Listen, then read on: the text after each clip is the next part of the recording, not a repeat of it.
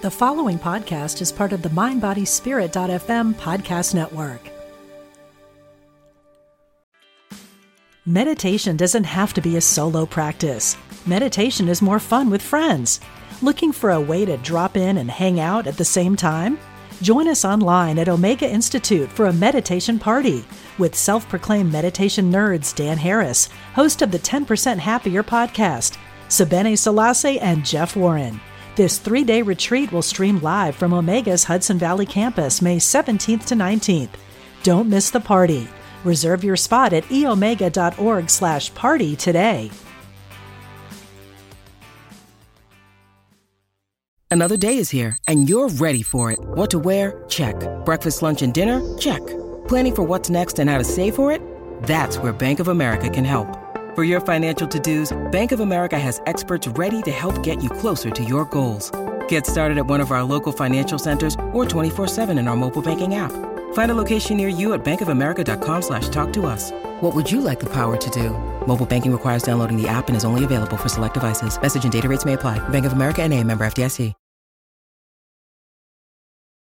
I do believe that a great team can be successful with a mediocre idea, while uh, average team is most likely not successful with the best idea. Welcome to the Mentor TV podcast and stay curious with Patricia Falco Beccalli. Welcome back to another edition of COVID 19 from Crisis to Creation here on Mentor TV. I'm Patricia Falco Beccalli, your host. Well, I am not only the host of this show, but I'm also an investor. I invest in small companies, and together with my partnership, Falco Capital, we invest in what would you call a scale up company. And looking at the last few months, I can tell you one thing for sure that the investment environment has gotten a little bit tougher because insecurity, economic insecurity, hasn't really been so great because of the COVID 19 crisis. So that means that in the first half of 2020, uh, VC money going into startup companies is down about 6%, which is only 6%, I have to say, because if you take one big deal that was done for an Indian tech company out of that equation, we are down about 17% um, half year compared to half year of 2019. What does that mean? Well, we still have companies such as GE, Hewlett Packard, Netflix, uh, Burger King, let me think, Revolut even, being started during times of recession or depression. So there is still money, there's still a chance, but you as a potential investor have to be more careful, and you as a potential startup company is asking for our money have to be just perfect in your pitch. And this is why I thought, why not just ask?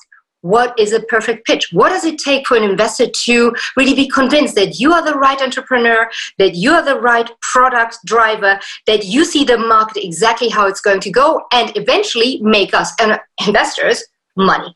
So I thought, why not invest one of the Höhle der Löwen here in Switzerland? Apart from that, he's of course also a very successful investor. Dr. Tobias Reichmuth joined me here on the show to discuss what it really takes to get some money out of people like you, Tobias, and myself. Thanks so much for joining me. Pleasure. Thank you very much for the introduction here, and I'm uh, happy to contribute to your show today. Well, Tobias, you know, I've been watching Höhle der Löwen here in Switzerland, but I'm a huge fan of Shark Tank in the US or Dragon's Den in the UK. And it really intrigues me as an investor myself. What other investors vcs are really looking for when they have you know a young entrepreneur in front of them with full of passion and they have like about six maximum 10 minutes to pitch their idea so much so that we would actually invest 100000 or even 500000 into them. What are you looking for? First of all uh, are people authentic? Yeah? and uh, i think what very often goes wrong is that people uh, come to the show uh, with, you know, they have uh, six minutes in their head. They know every sentence one after the other. Uh, that doesn't really look authentic. Uh, it looks like it's cool. And maybe it's perfect, but uh, you can see that people are concentrating on finding the right words rather than thinking what they are saying. So, and, and sometimes it happens that suddenly they, they lose it and they have no clue. Uh, I mean, yeah. they their own business, and, and they're standing in front of us five investors, uh, and suddenly you see blank. Yeah. Now, what would I advise? you know your company. Uh, if you start a company, you know what you do. Uh, so start with what is the problem and how do I solve it? And you don't need to know it by heart. You don't need to have every sentence ready. Just talk about what you do. And I think this, this comes over much more authentic and honest. Um, if you forget something, you have one full hour in that show. You know, I mean, what you see on TV is 50 minutes. In reality, it's 60 to 90 minutes. Yeah. You will be asked about it. Yeah. So, but that, I think that would be advice number one. Don't learn everything by heart. Just go there and tell what you do. Yeah, I think the authenticity is really important because it's energy you transmit. And, you know, you and I, we sit there and we feel the people. And uh, of course, they're excited, so we discount that. However, at the end of the day, it really is the person that we invest in. I mean, if I look at the teams or the entrepreneur, yes, passion is great. But me personally, I look for do you have actually the guts, not only the guts, but the resilience? Uh, do you have perhaps even leadership qualities apart from the knowledge in your product? Do you do you have many more things? So I'm looking for the person, not only authentic but also capable and withstanding. Agree, uh, and often it's not only a person; it's a team. Uh, so I do believe that a great team can be successful with a mediocre idea, while uh, average team is most likely not successful with the best idea. Uh, so for me, you know, the team, the founder, um, what's the motivation? Uh, are they all in, you know, skin in the game? And if it's a team, uh, are they, how shall I say, uh, you know, this formula of one plus one is more than two, to be three. Yeah. Do they really uh, bring together the knowledge, the experience, the different characters which is needed to make this idea successful? So you're absolutely right. Uh, team is number one. Uh, number two, you look at the idea, you know, what market is it? Is it a growing market and so on. Um, number three, I would say, as an investor, and uh, very often people get this wrong in a show like uh, Höhle der Löwen, Shark Tank. As an investor, you want to have a factor 10 when you invest in a startup. And I explain why. Um, you are at total risk with the money you invest in. And, and uh, you know, it's a startup. You put in uh, 100% and you might lose 100%. So on the other side of the balance, I don't want to have uh, 100% upside. I want to have a 1000% upside. This should cover for the losses I will make. Uh, you know, mind you, I mean, I have done now probably north of 20 startup investments. Mm-hmm. You all go right. No. Uh, no, the ratio is actually very slim in terms so far, I have, I have total losses were three. Uh, another one is unlikely to be successful. Um, some others are in the race. Uh, two exits uh, I could do so far. Uh, so those exits, they basically must pull the losses out. that, that, that is, that's the thing. Now, what we often see is you have a founder or a team, they have a great idea, um, and this idea might lead to a nice income for them if they are successful. Well, that's good for them. But as an investor, I have not yet got my money back, and uh, I definitely haven't got 10 times my money back. Yeah. Exactly. And I think this is a, a really important point you're making, Tobias, which is the difference between earning money and making money. If we wanted to earn money, we would go to a nine to five job and we have our monthly income.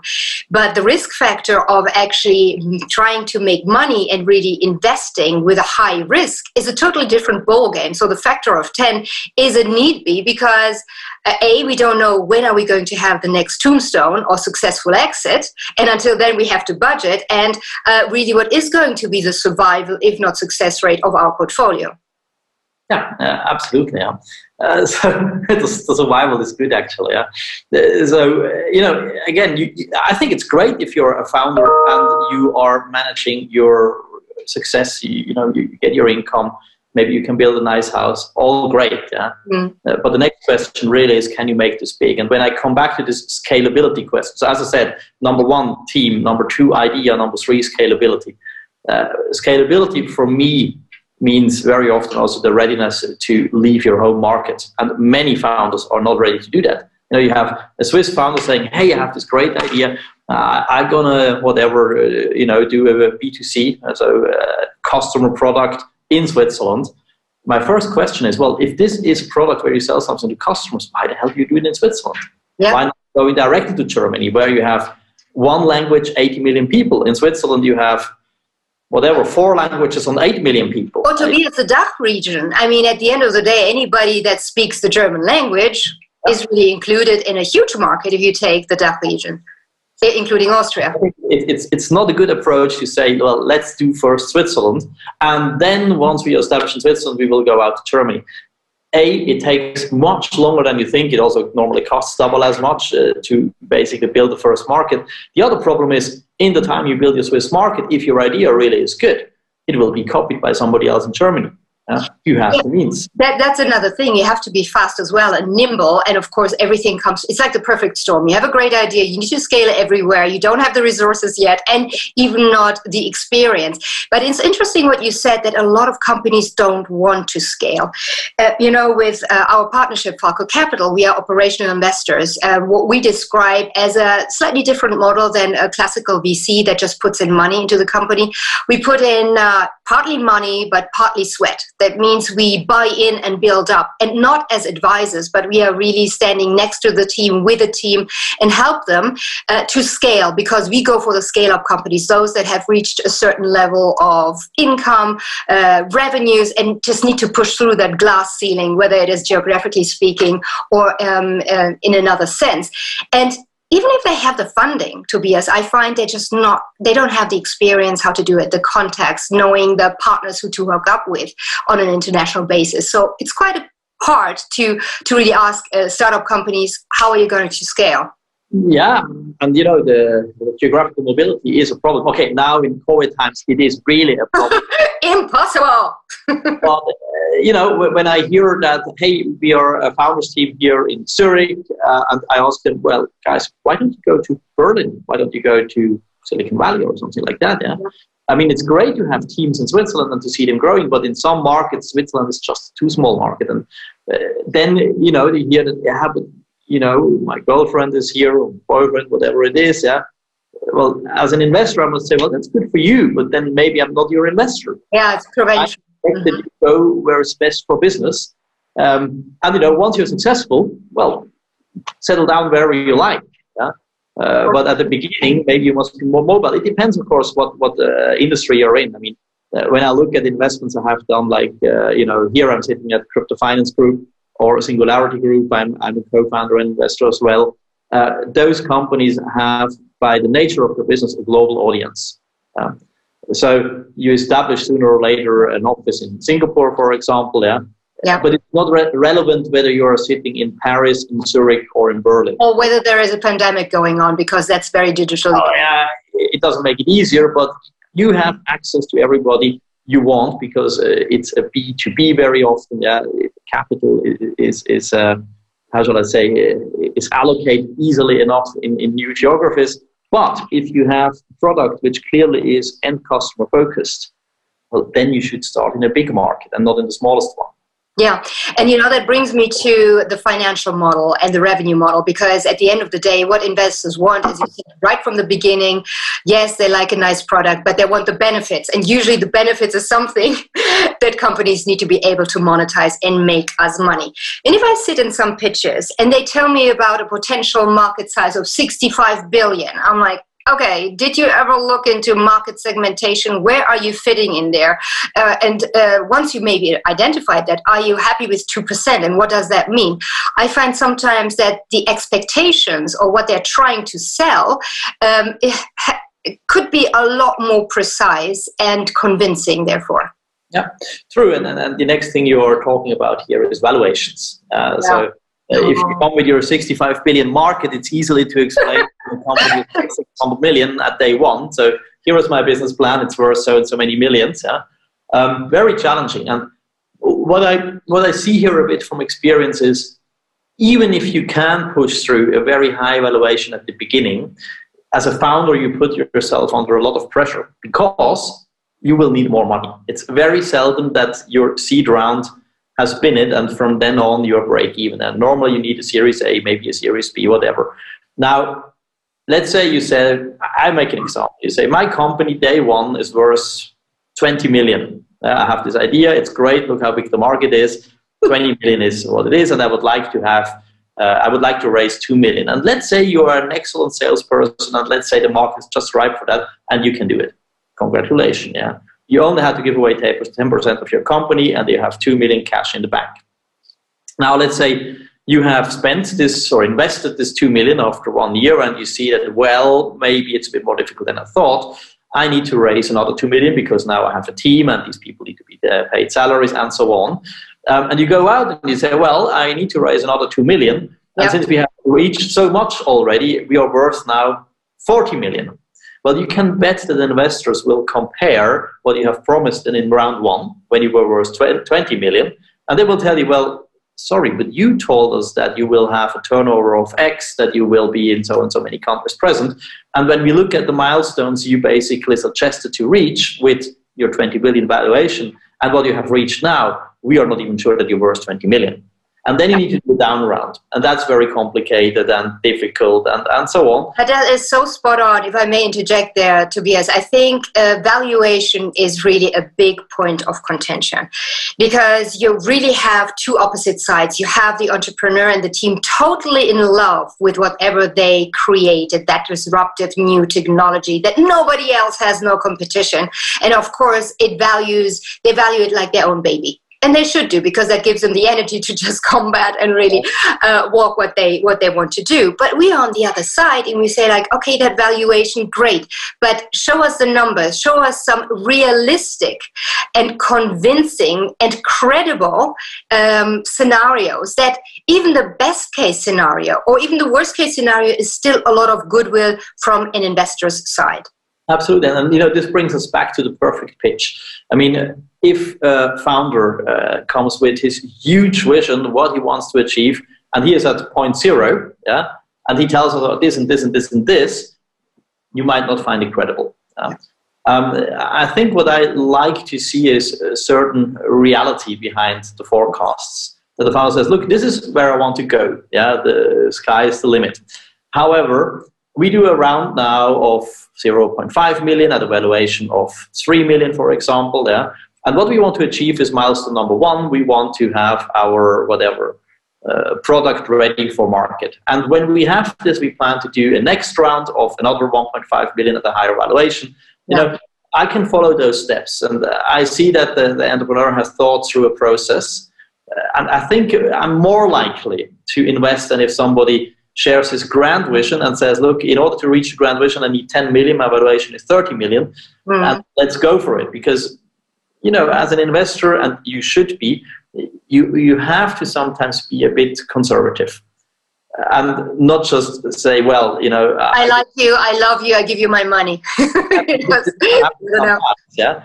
Um, but I think that the, the prudent way here is to say, well, you have a great idea. I believe you're a great team let's see whether you get this on the ground. Let's start with milestone number one. Exactly. And I think um, that really brings us back to the entrepreneur and the team, and that is integrity. So I always would advise, um, you know, don't over promise and under deliver. So even if you have maybe a contract that might be signed next week, don't say anything to me. Because if you don't, you look really with egg on your face to me. And I'm just thinking, okay, if he under delivers within a week of our first getting to know each other or negotiations, what is it going to be like with really those sales milestones that he's been trying to convince me with. That is that is one thing that I think is very important. The other thing is what you were saying about okay, you have a young company raising the first round and then they're starting to build and they totally forgot the focus of any walking talking business which is revenues the p&l maybe they look at the balance sheet but they're not driving enough the sales home which is really what we were sold on because we want to make money to just get it very very crude. So they come back to us and i'm just thinking well i just gave you uh, a couple of million asset allocation what happened. And this is where i also see um, you know an operational investor taking the person the uh, without being condescending the the entrepreneur by the hand and saying look we now have good 2 million under the belt. This is our this is our strategy the go to market strategy being number one. And of course you have to build a business and do a little bit of r&d and a lot of marketing. But at the end of the day you need to sell. And i think there a lot of entrepreneurs haven't got it yet. It's about not the perfect product, but the perfect go to market for the product you have and starting to make money in order to build a business realistically. Yeah. Would you agree? fully agree and, and what i also often see is that uh, you know startup teams they're super good in winning prizes you know we won the xyz prize for being the best startup or subsidies same thing state subsidies you there and you know they manage sometimes to finance two years on the prizes subsidies whatever it is and it slows them down in the in the time to market yeah? uh, so in the companies uh, i'm invested in or i co-founded um, winning a prize was never uh, the important thing. But we want to be as with the product in the market as soon as possible. And if you have a good idea, you will find money. There is a lot of money out there from investors, so you yeah. don't even need to win a prize. If the prize is super helpful for selling your product, you know, it might be that you said, our vacuum cleaner has won the prize of the best vacuum cleaner in the world. Okay, of course this helps, yeah. But uh, whether you are winning the XYZ Foundation prize for the best startup might not really help selling your product. Absolutely. And so I, am sometimes even a bit skeptical, skeptical if I hear that the startup has won six prizes already. Then I wonder, well, could that time have been invested much better in time to market for the product? Then? We've been doing nothing else but filling in, you know, forms to apply. Absolutely, that is also a thought of mine. Well, I one of the companies you co-founded is Singularity Group, Tobias, and um, we had Singularity Group, Evelyn Flugi, the founder, co-founder, together with you on the show on Mentory TV. She was one of my first uh, interviewees and supporters also of my initiative here, and. Uh, you cannot i mean i cannot help but love her. She is so smart educated down to earth at the same time you know very very uh, strategic and she just knows what she wants. That is my take now you as a co-founder if you had evelyn in front of you pitching you know the entire idea which i guess she did at some point what convinced you about singularity group that you not only co-founded but you're staying with them you are you know an integral part of the strategy and also the growth process Ha! Well, well, you know, if you're the co-founder, of course, it's, it's, it's a very different thing than if you come later and you're asking as an investor. But however, I'm an investor in the funds as well, so I do believe in our products there. Um, why do I believe in the products? Because again, they solve a problem. Uh. What is the problem here is uh, disruptive innovation is very, very difficult for large companies to grasp, and often they stumble over it. You know, uh, take Blockbuster Video the you know uh, largest video rental company in the world, they did not see video streaming coming. Yeah, or, Netflix. Here we go. Kodak, Kodak a great example. You know, they, they, missed the digital camera. So uh, what Singularity does here uh, is uh, they identify companies which are already having turnover from disruptive innovation. And for me, this is an excellent preparation for the future, and that's why I'm investing in these funds. Yeah. Now, uh, on, on Evelyn, I think what is what is uh, excellent. Well, she does an excellent job in general, but yeah. I think what is really uh, impressive is the alignment she has with the company.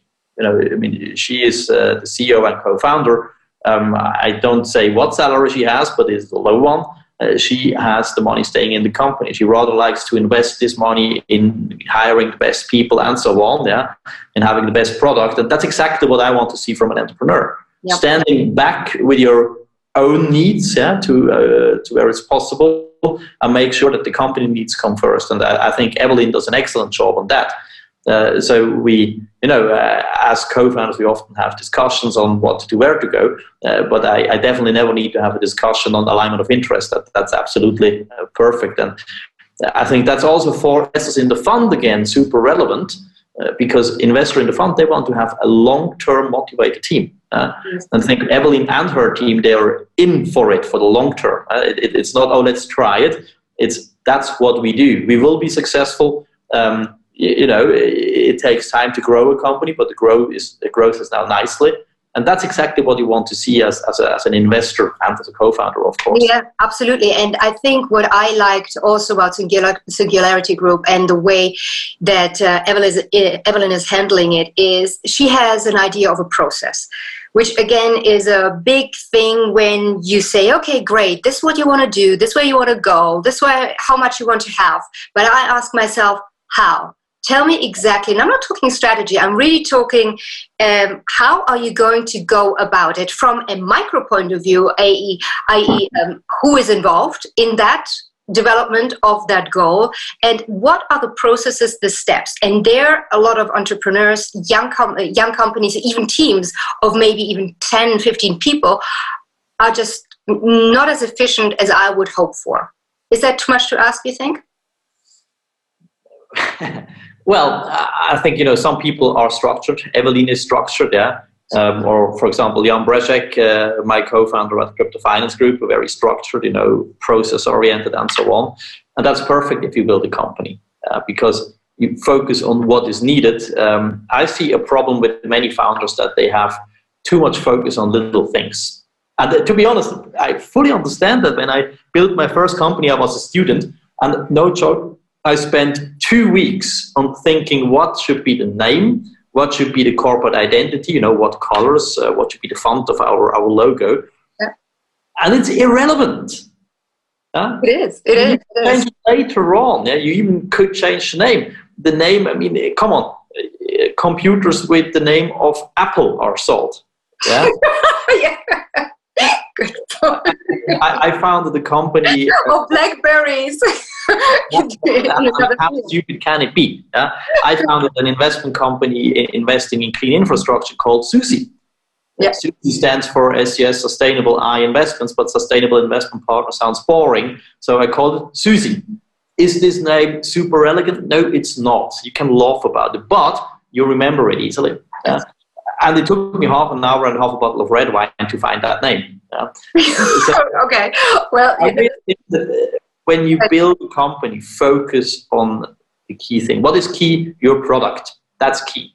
Uh, and, and, and, the problem it solves. The problem it solves. Because this is what they need to sell to us. Identify the problem and then the solution. That's your product. And I think the other thing, and uh, Elon Musk does a great job with Tesla. Your product does not yet have to be perfect when you bring it to the market.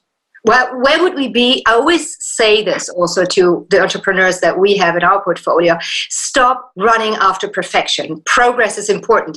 If we would have had the perfect Apple phone, there wouldn't be generation 11 there wouldn't be. Actually, if nothing else, it's, it's a bit like, um, you know, under promise and over deliver. Always hold a little bit back and just sell this one because then you can sell the, you know, the updates, the next versions, etc., etc. And everything evolves because the marketplace evolves. So you have to refine your product, your structure, your go-to-market strategy on a continuous basis anyway, if you want to be a sustainable good business. So this this running for perfection, which I was trying to say early on when I said, okay, a lot of the entrepreneurs are so much in love with what they do and they want to always r&d and r&d can get better can get better because they think it can it's good for us.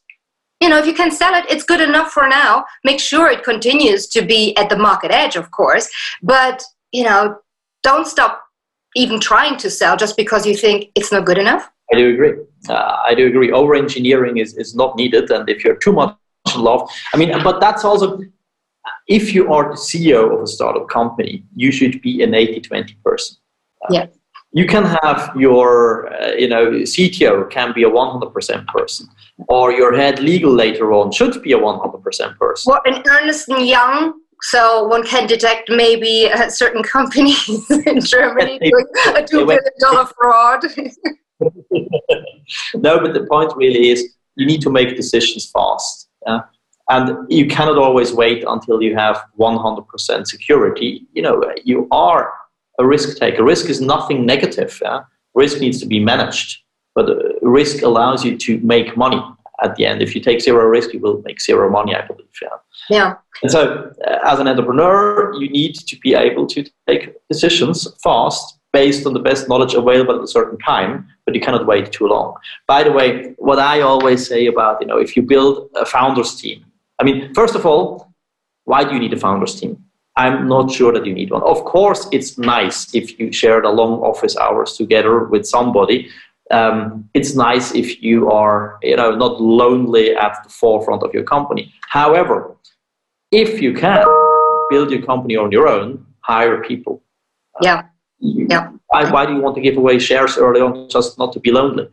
I mean, better raise a bit more capital and hire people. Yes. And yes, they will not have the same motivation as you, but you can motivate them with some shares and you know a pool or something like that.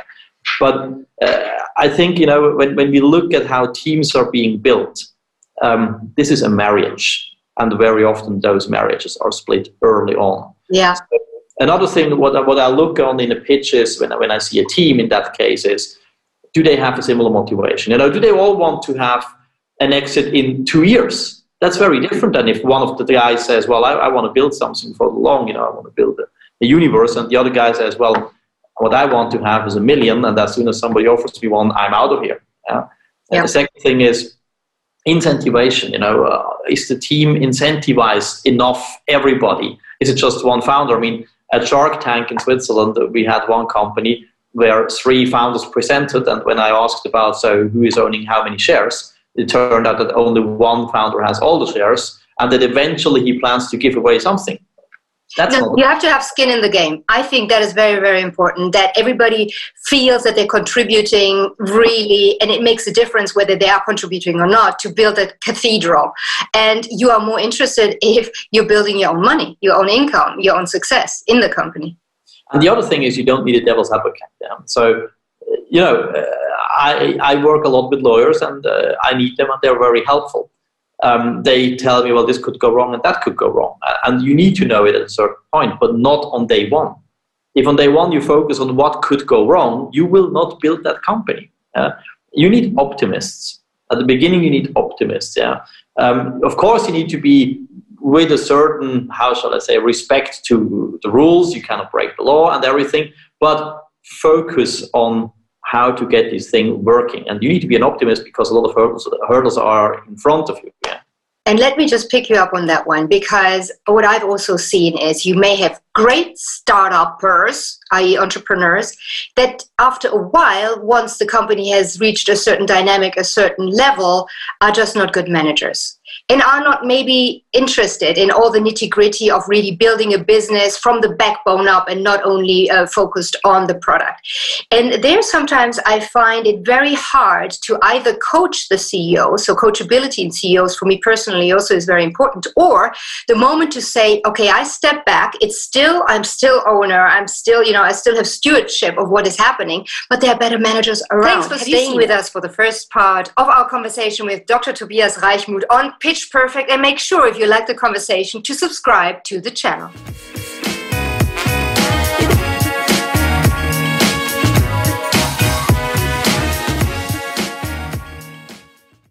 If you're inspired by the teachings of Dr. Wayne Dyer, you will love the Change Your Thoughts, Change Your Life podcast with Nadia Dela Cruz.